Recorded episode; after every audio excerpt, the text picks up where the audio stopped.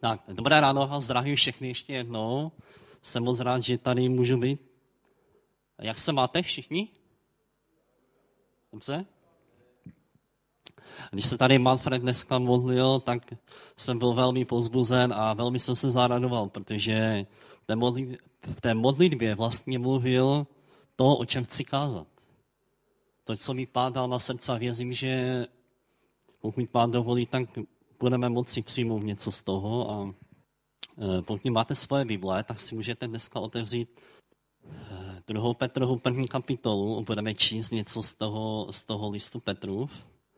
Víte, když jsem se připravoval, tak já jsem tam určitě, určité slovo tak prožil a věřím, že to je ve stejné linii, které tady bylo, protože pokud si pamatujete, tak bratr pastor Bohuž tady nejednou kázal z prvního lista Petru, prvního lista Petru, Petrova, i na zborové dovolené jsme to celé pročítali.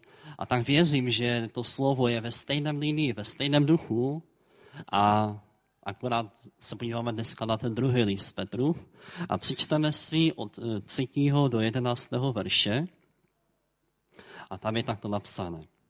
Jeho božská moc nám darovala všechno, čeho je třeba k životu a zbožnosti skrze poznání toho, který nás povolal vlastní slavou a mocí. Tím nám byla darována vzácná a veliká zaslíbení, abyste se skrze ně stali účastníky božské přirozenosti a unikli zkáze, která je ve světě v žádostivosti. A právě proto vynaložte všechno úsilí a doplňte svou víru cností, cnost poznáním, poznáním sebeovládání, sebeovládání vytrvalostí, vytrvalost zbožností, zbožnost s bratrskou náklonností, bratrskou náklonnost láskou.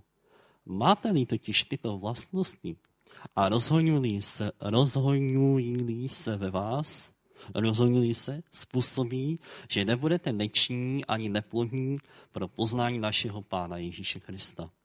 Kdo však tyto vlastnosti nemá, je slepý, krátkozraký, zapomněl, že byl očištěn od svých starých hříchů. Proto se, bratři, tím víc snažíme upevňovat svoje povolání a vyvolení, neboť budete-li to činit, nikdy nepadnete. Tak vám bude bohatě poskytnut vstup do věčného království našeho Pána a zachránce Ježíše Krista. A my se budeme hlavně dívat na ten verš, zejména ten verš 5 až 8. Já ho znovu přečtu. A právě proto vynaložte všechno úsilí a doplňte svou víru cností, cnost poznáním a tak dále a tak dále.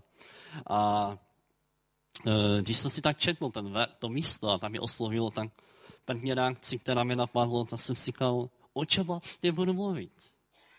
Vždyť úplně by stačilo, abych přečetl to místo a řekli jsme všichni amen a šli domů. Jako. Protože to místo je tak jasné a tak konkrétní, že, že, uh, že vlastně jsem nevěděl, co tam má říct, ale přesto bych se chtěl na to místo podívat blíž, protože věřím, že jsou tam určité věci, které nás můžou posunout blíže v poznání našeho pána. Teď uh, se vás chci zeptat jednu otázku. Kdo z vás by chtěl více poznat pána? Všichni z vás a uh, uh, kolikrát, nevím jak vy, ale já jsem se mol, kolikrát modlil modlitbou, pane, dej se nám poznat, dej se mi poznat. Modlili jste se tak někdo z vás? A modlíme se tak někdy. Ale možná, že v tomto místě uvidíme, že, že některé věci je třeba udělat trošku jinak. Protože v tomto místě jsme totiž vybízení, aby jsme přešli z takzvaného pasivního postoje, takzvaného postoje, kdy očekáváme, pane, když ty se nedáš poznat, tak nic nebudeme vidět, ale aby jsme přešli z pasivního postoje do aktivního postoje. Tady je totiž napsáno, vynaložte všechno úsilí. Tady není řečeno, očekávejte, tady není řečeno, hmm, Dokonce ani, ani modlete se tam není napsáno. A tady je napsáno, vynaložte všechno úsilí. E, nevím, jak to je v jiných překladech, ale myslím, že v tom e, překladu 21 je napsáno, proto se ze všech sil snažte. Víte, tak vidíme, že tady je určitý princip a věřím, že to je ve stejné linii, jak je celá princip Božího slova, kdy Bůh říká, přiblížte se k němi a přiblížím se k vám, tak stejný princip tady můžeme vidět.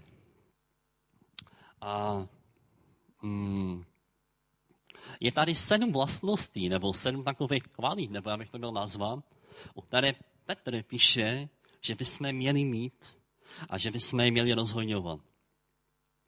A tak, eh, když jsem si tak eh, potom už dlouho připravoval, a tak jsem si to na těch jednotlivých vlastností přemýšlel, tak jsem si uvědomil, že vlastně na každou jednou tou vlastností, nebo by se dalo udělat kázání. Ale jelikož bych chtěl, aby jsme viděli tu ten celek z toho, tak to nějak probereme všechny ty, všechny vlastnosti. A a jsem rád, že moje kázání bude mít konečně více než jenom tři body. Takže dneska budeme mít sedm bodů. Máme relativně dobrý čas, tak věřím, že, že to všechno stihneme. Takže první bod je, prosím, Bena, ctnost. E, tak se vás zeptám, e, víte vůbec, co to je?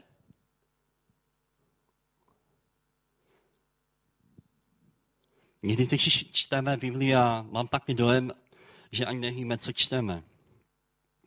Když jsem se totiž e, připravoval na to kázání, tak jsem použil i eh, biblické, biblické programy. E, a pokud ten program má pravdu, jo, tak to slovo se vyskytuje pouze ve dvou, ve dvou místech, což mě dosti udivilo, protože Petr tomu dává velkou důležitost a bylo to pouze na dvou místech napsáno. A tak já, když jsem se myšel, tak jsem se modlil, tak když jsem si vybavil cnost, tak jsem si představil nějakého hluboce věřícího člověka, na kterého je spole, který mě neošidí, který když, e, když prostě mi něco má udělat, tak vím, že to udělá to nejlepší, co může udělat. Ale víte, musím vám říct, že jsem si představoval, spíše takového křesťana té minulé a ještě starší generace. Nevím, nevím proč to je, ale tak mám dojem, že, že my křesťané dnešní generace jsme takový křesťané, nebo dnešní křesťané jsou také křesťané plní víry, lásky, radosti a pokoje. Ale e, e, sami víte, že někdy když se chcete spolehnout na někoho, tak nevždy to tak je. Jak by to slovo, jak by to, máte takový pocit taky, že už to tak není moc? Možná tady, nevím, byl nějaký, eh, nevím, mm, možná nějaký podnikatel tam by řekl, že zaměstnat křesťana neznamená vždy mít jistotu, že bude dělat naplno. A já, máme pocit, jak by to slovo vymizelo a tak si spíše představujeme, e, nějaké, spíš nějaké sedláky, teda takové nějaké staré lidi, kteří byli poctiví a vždycky byli tak křesťané plní víry a, a, a, ale by nám to neříkalo nic ve 21. století. A tak já vám chci říct, že ctnost dle slovníků je vypěstovaný a navyklý sklon k dobrému jednání. České slovo ctnost souvisí se slovy čest, úcta a ctít. Neboli ctnost neznamená bezúhonný. A tak, um, tak věřím, že když jsem o tom mluvil, že začneme nad tím přemýšlet, že, že ta cnost, že to není jenom pro staré lidi, že někdy máme pocit, že jak by ta cnost a se spíš, aby jsme se zabývali takovými duchovnějšími věcmi a nejenom takovými, já by, já by, já by se tam chtělo říct, jako, ano, musíme o víru, ať máme, ať jsme svatí, ale ta cnost, no tak to už nějak, uh, na to nějak zapomíná, už nám to přijde takové trošku, že to je taková tělesnost, ta cnost, ale vidíme, že, že Bible mluví úplně o něčem jiném a tak na to zapomínáme. A včetně mě prvního. Takže to byla cnost. Dále říká, eh, dále říká Petr.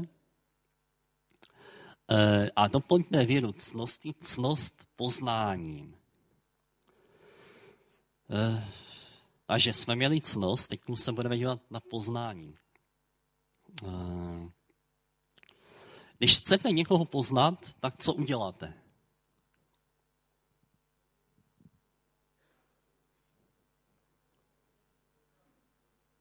Musíme ho pozvat na návštěvu, že? Nebo zajdeme, nebo se budeme snažit mu zavolat a říct, ty, já neznám tvoje názory, pojď, pojď nám přijít, budeme spolu.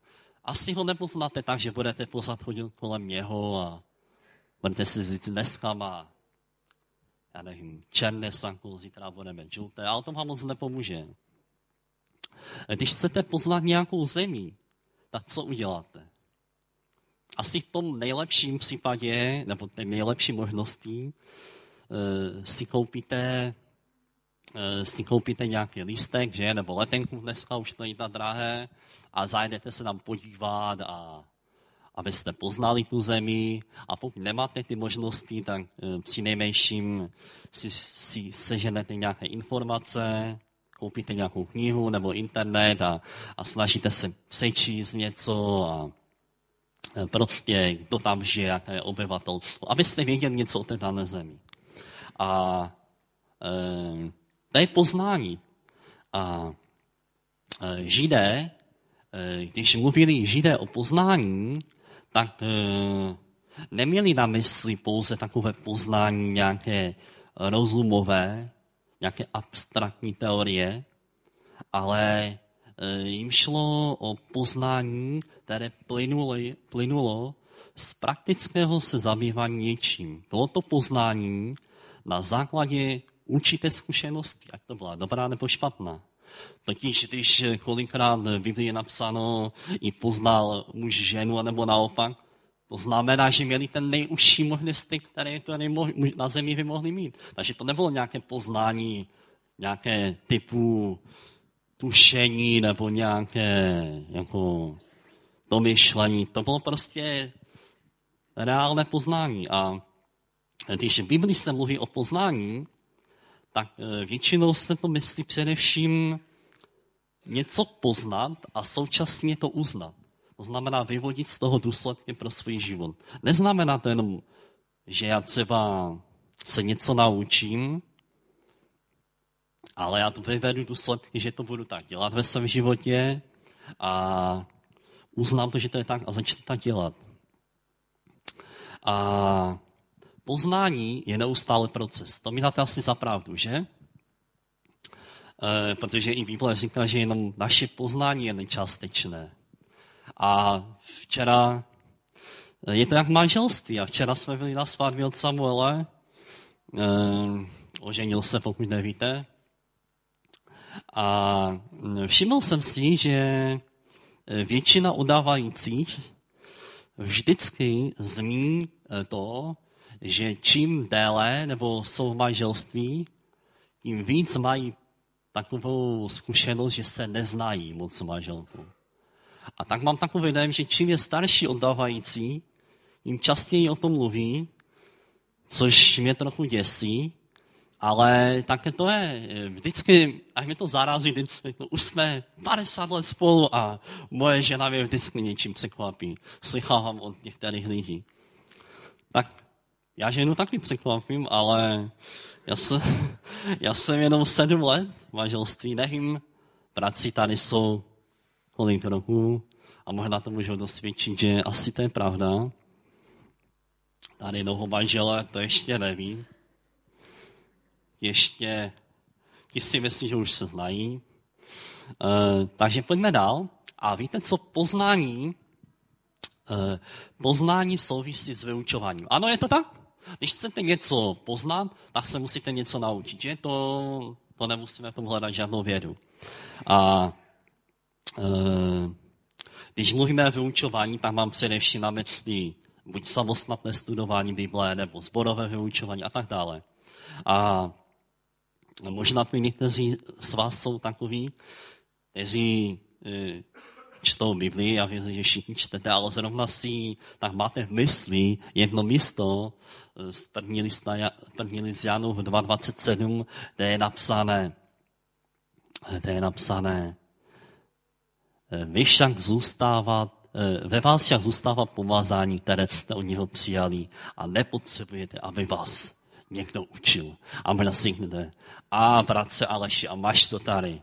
Bible říká, že nepotřebujeme, aby nás někdo učil, tak proto nechodíme na vyučování, proto nějak nestudujeme, protože jeho pomazání nás vyučuje. A to je dost tak velký omyl, protože eh, Jan to napsal s ohledem, Jan to napsal s ohledem na určité nebiblické učení, protože tenkrát byli někteří tzv. gnostikové učitele, kteří tvrdili, že mají vyšší poznání, které má být doplněno učení apoštolu. A tenkrát eh, Jan proti tomu velmi tvrdě eh, vystupoval. Takže když, když si narazíte na ten verš, že je napsáno, že nepotřebujete, aby vás někdo učil, tak vězte, že to je, neznamená, že nemáte chodit na biblické vyučování, ale bylo to úplně v jiném kontextu.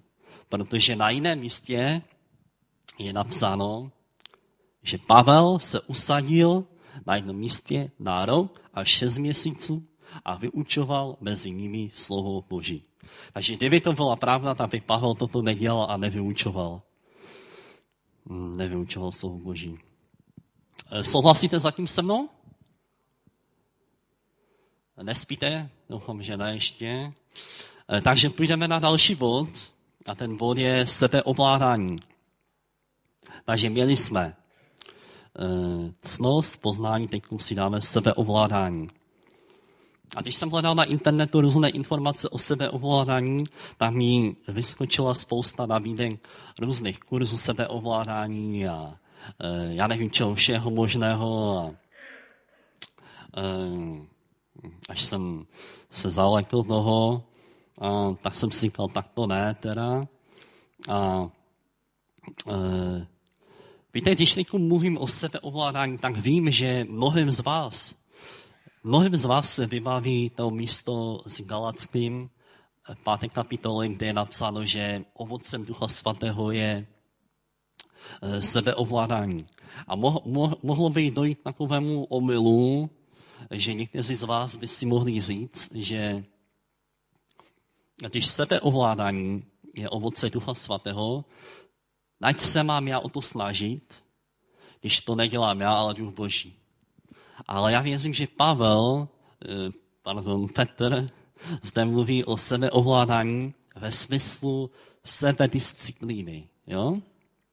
E, rozumíte mi, že e, víte, co, že ano, všechno to Duch Boží způsobí, ale ta tam Petr tady mluví o tom sebedisciplíně. A přečteme si jeden známý příběh. Je to Daniel, první kapitola, 8 až 15. verš. Eh, tak, já to rychle přečtu.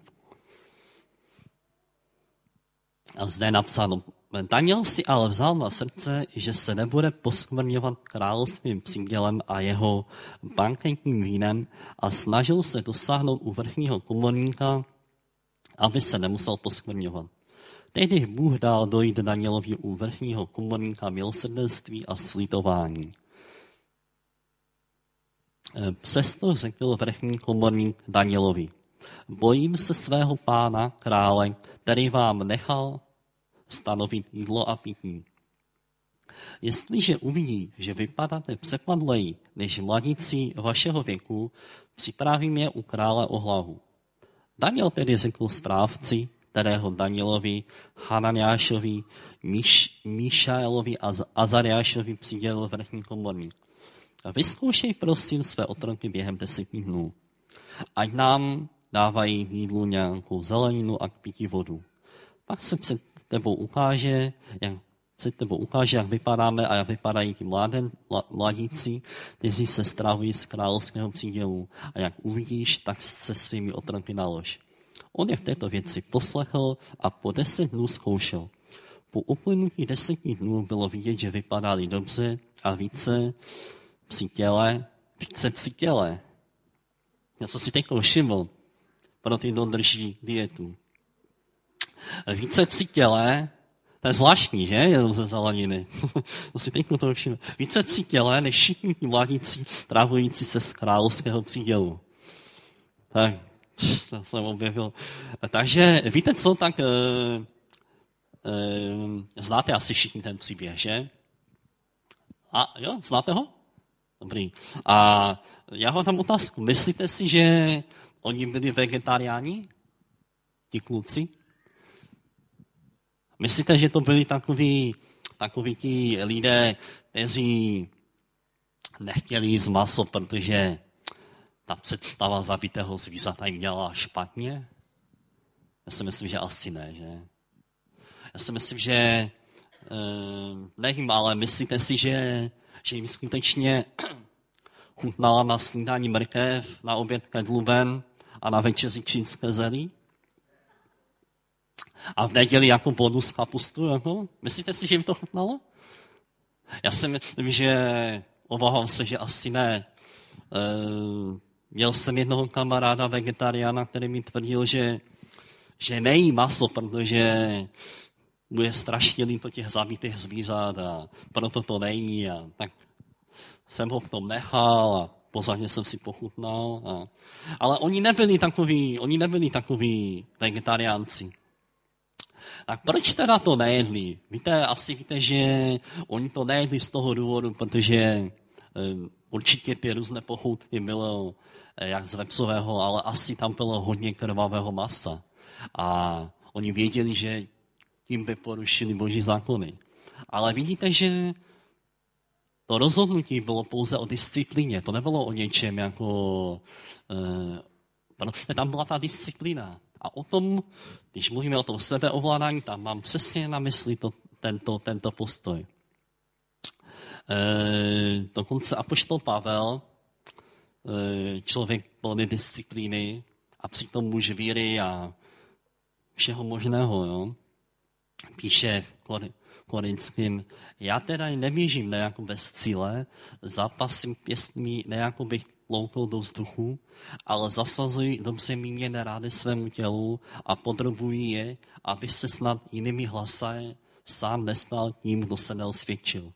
A e, to neznamená, že by Pavel, Pavel se bičoval, nebo já nevím, co vidíme dneska, jako by rádovi učeníky, kteří chtějí vypadat strašně zbožní a tak se pičou a slyšel jsem, že někteří se pokusí vám a švihají, že potom nemají nějaké, já nevím co. Um, ale Pavel určitě to nedělal. To, co myslel, prostě je, že, že přesně jak jste viděl těch mládenci, kteří, když řekl, budu tam, tak tam půjdu. A když řekl, budu se modlit, tak se budu modlit. A byl v tom, a mě tam bylo tam třeba velké sebeovládání v tom.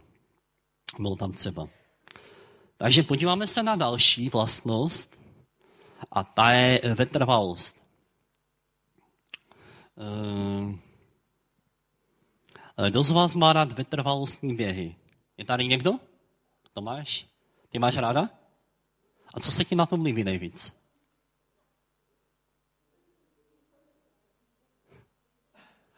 Já, já to teda nemám rád, protože pokud já si pamatuju, když jsme běhali 15 let, ne, se běhalo na škole, ne? Je tak? Je tak? 15 let. A když jsem už běhal těch posledních 100 metrů, já už jsem viděl jenom hvězdičky a už jsem nemohl, a už jsem nevnímal nic a už jsem byl tak unavený, že to byl dězen. Možná, jsem, možná mal špatné plíce, nebo nevím co, ale, ale prostě věděl jsem, že to bolí, že to je námaha a a nebo když, je, když jedete eh, po zimě na kole, že? Znáte to, je. po zimě vytáhnete kolo a pomalu ani malý kopeček nevědete, protože už to nejde.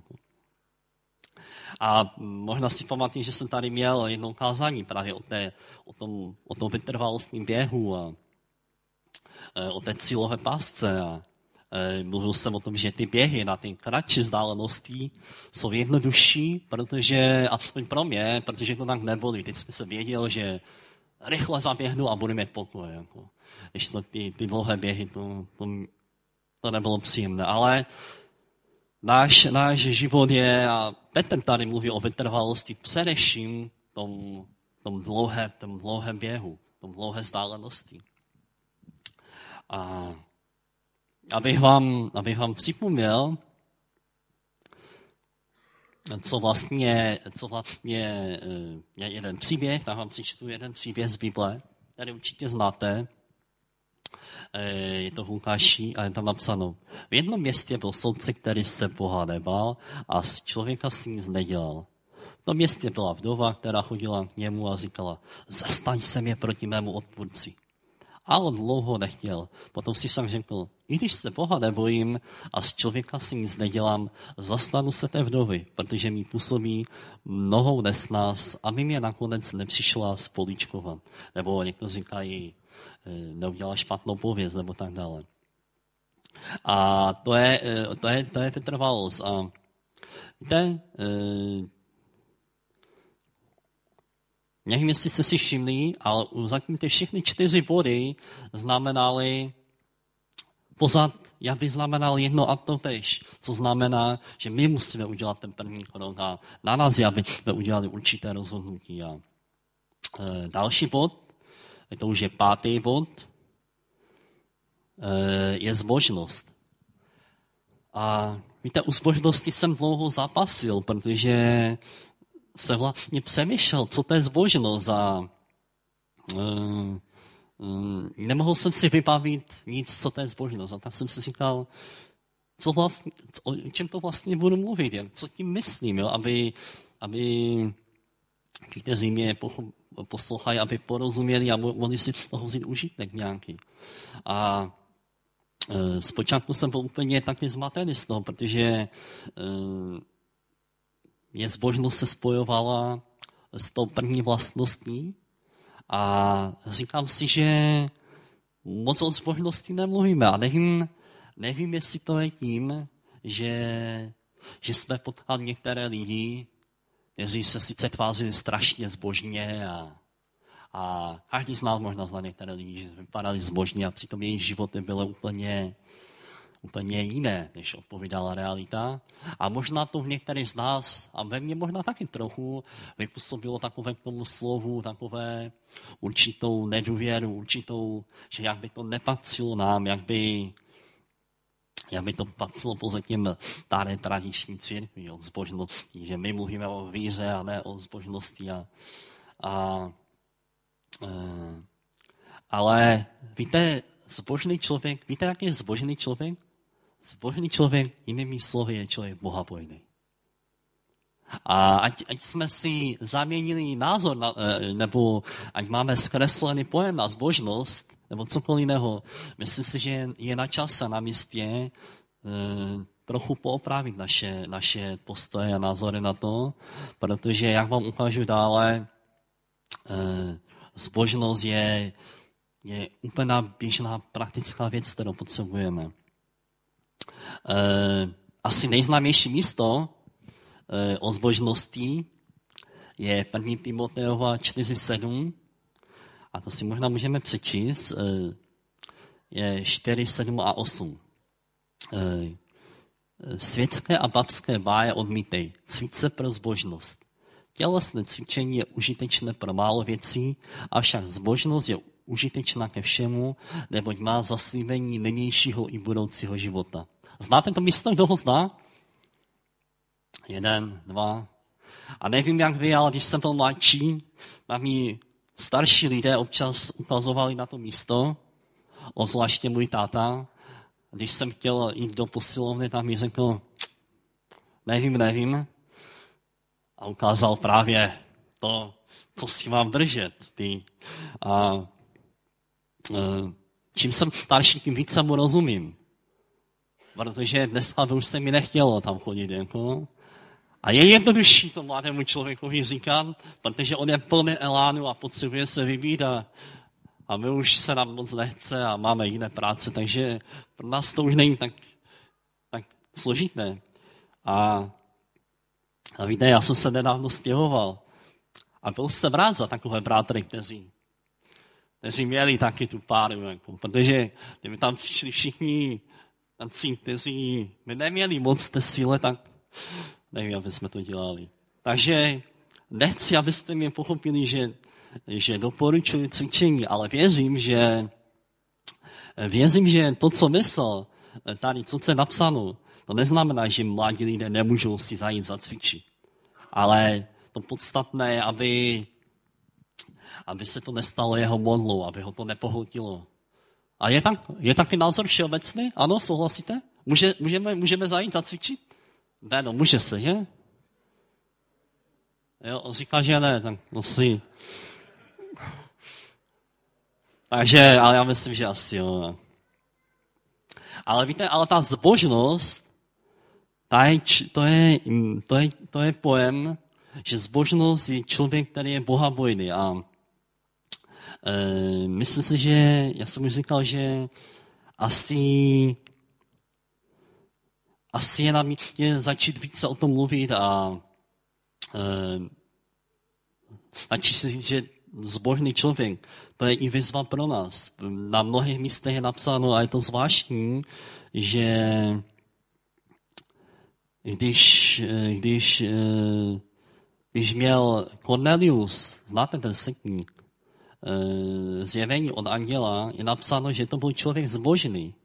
A to byl člověk, který, myslím si, že ještě neznal Boha, přece to byl člověk Boha vojny. A čím víc by to mělo pro nás platit, takže už známe Boha, protože zbožně znamená člověk, který je poddaný Bohu a e, dělá věci tak, jak Bůh chce. Takže to byla zbožnost a teď e, půjdeme na šestou vlastnost a to je bratrská náklonnost. A já bych prosil nějakého bratra dobrovolníka, aby tady ke mně přišel na podium. Tomáš tady je ochotný. Tak Tome, postav se tady. Oteď se. Já nejdříve udělám první variantu. Pozadí mi sledujte. Varianta číslo jedna. Ne, ty zůstaň. A varianta číslo dvě. Teda varianta je bratrská náklonnost. Ta druhá, že?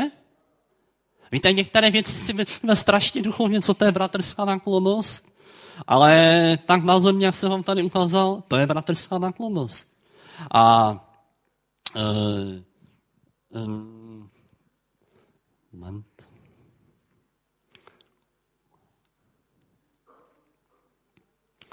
Uh, víte, uh, ta náklonnost, v Biblii se totiž mluví o náklonnosti, o naší náklonnosti Bohu, jak máme naklánět své srdce a Bůh jak naklání své srdce k nám. Ale Petr tu zdůrazňuje bratrskou náklonnost ne proto, že to má být jenom mezi bratry, ale proto, že aby zdůraznil tu náklonnost, ten zájem jeden od druhého. Rozumíte? Proto řekl bratrskou náklonnost. Aby tím vypíchl tu podstatu, že co chce, aby se rozhojnila ta bratrská náklonnost. A je napsané, uh, ne, ještě, ještě řeknu dál, budu se dostanu k tomu. Uh, možná si někteří z vás představují bratrskou náklonnost takovým způsobem, že budeš sedět někde a říct, No, konečně by si ten bratr mohl mě všimnout. Jako. A nebo konečně by mě ten mohl pozvat domů, ještě jsem neviděl jeho nový dům. A nebo ta sestra mě to ne, nějak moc nemá ráda asi. Protože bratrská naklonost není, není to, že budeš ty čekat, ale jak Bible, Bible je napsáno Židům, buďte pozorní jedním druhým, abychom se rozděcovali v lásce a dobrých skutcích. A já vám pro vás jednu zprávu, že bratrská náklonnost není úkolem jenom pro bratra Manfreda. Amen? Souhlasíte s tím? Dokonce i pro také lidi, jako jsem já, je, je to slovo. Kteří jsou trošku zdrženliví a neumí někdy říct více pozbudit toho druhého. A neumí jen, když si myslím, že mám, ale nemám ještě takový více, takový zájem. A to je něco, o čem nás Bible chce říct, aby jsme rostli v tom. A ten poslední bod je, je láska. A věřím, že Petr to napsal nakonec proto, aby to na všechno završil. Protože Římanům je napsáno, láska je bez předtvásky. Ošklivte si zlo, lněte k dobrému. Vroucni se navzájem milujte bratrskou láskou. Prokazování úcty předcházejte jeden druhého. Horlivost neochabujte, buďte vroucího ducha, služte pánu. A um, Věřím, že to nenapsal nadarmo, protože ve všem ať je láska, říká slovo. Takže my jsme eh, četli ten úsek a tak jsme si to aspoň částečně rozebrali jednotlivé ty body vlastností. A víte, to verši 8 je napsána jedna důležitá věc. Máte-li totiž tyto vlastnosti, to znamená těch sedm, které jsme mluvili, a rozhojnují, a rozhojnují se, to znamená, tam jsou dvě podmínky. Za prvé, máte-li je, to je první podmínka, a ta druhá podmínka je, jestli se rozhoňují.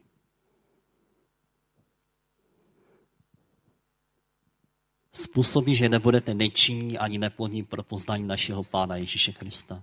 Já věřím, že některé věci možná pokud to kázání způsobí, že budete hlouběji začít hledat v tom písmu, tak jen dobře, protože věřím, že je určité tajemství, že někdy se modlíme a pán chce, aby některými praktickými kroky jsme došli do poznání našeho pána. A e, můžeme postat ikon, aby se chtěl modlit na závěr? Mohli bychom postat? Jo. E, víte, myslím, že, e, že každý z nás uviděl některé ze sedmi vlastností, které, které máme nějakou mezeru v našem životě. A e, nejde jenom říct, dobře, je to napsáno, půjdeme dál a půjdeme dál, ale já věřím, že, eh, že se to týká nás všech, že my jsme se měli zastavit nad tím a eh, vzít si to za své. A víte, jeden určité, jeden zvláštné pozbuzení je, že Petr neříká, že až se rozhojní ty vlastnosti až do určitého bodu, tak poznáte pána. To není nějak nějakém náboženství, kdy až dosáhnete určité úrovně duchovní, tak možná něco poznáte. Tady je přímá úměra. Pokud čím více máš ty vlastnosti a čím více rozhodují, tím více poznáváme pána. A to je, to je úžasné. A já bych se dělal jako modlit. Pane, ti děkuji za to, že, že ty nám dáváš tvé slovo a že, že ho máme, pane. A že my, já vím, že mě ty to dokážeš uh, způsobit v nás. A tak prosím tě, abys nám pomohl tak pochopit uh, vzít to, pane, a porozumět tomu a uvést to do praxe Ježíši. A ať tak, pane, můžeme dojít poznání dál tebe, pane. Protože ty jsi dobrý, pane. Ty, ty jsi věrný, pane. Děkuji ti za to, že, že máš s námi trpělivost, pane. Že nám, že nás vyučuješ a že nás vedeš, pane. Tak tě slávím. A požehnejme bratry, pane. A tady jsme i sestry, pane. Ať Ať tak můžeme být, jak tvé slovo říká, můžeme mít ty vlastnosti a můžeme rozhodňovat v nich, pane. Na nás to moc mocný, pane. Vyvyšuji tě za to všechno, pane. Amen.